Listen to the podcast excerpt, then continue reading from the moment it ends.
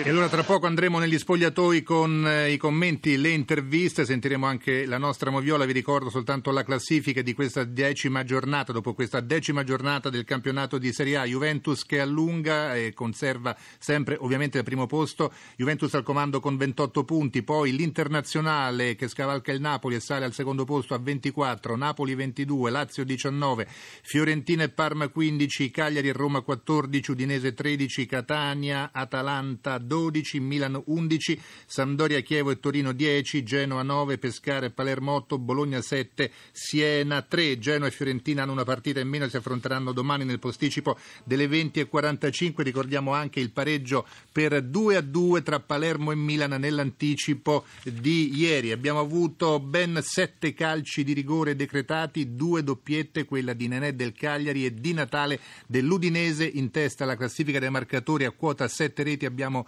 El Sharawi del Milan con 6 reti invece Cavani del Napoli, Di Natale dell'Udinese, La Mela della Roma e Close della Lazio. Noi chiudiamo qui la puntata odierna di tutto il calcio minuto per minuto.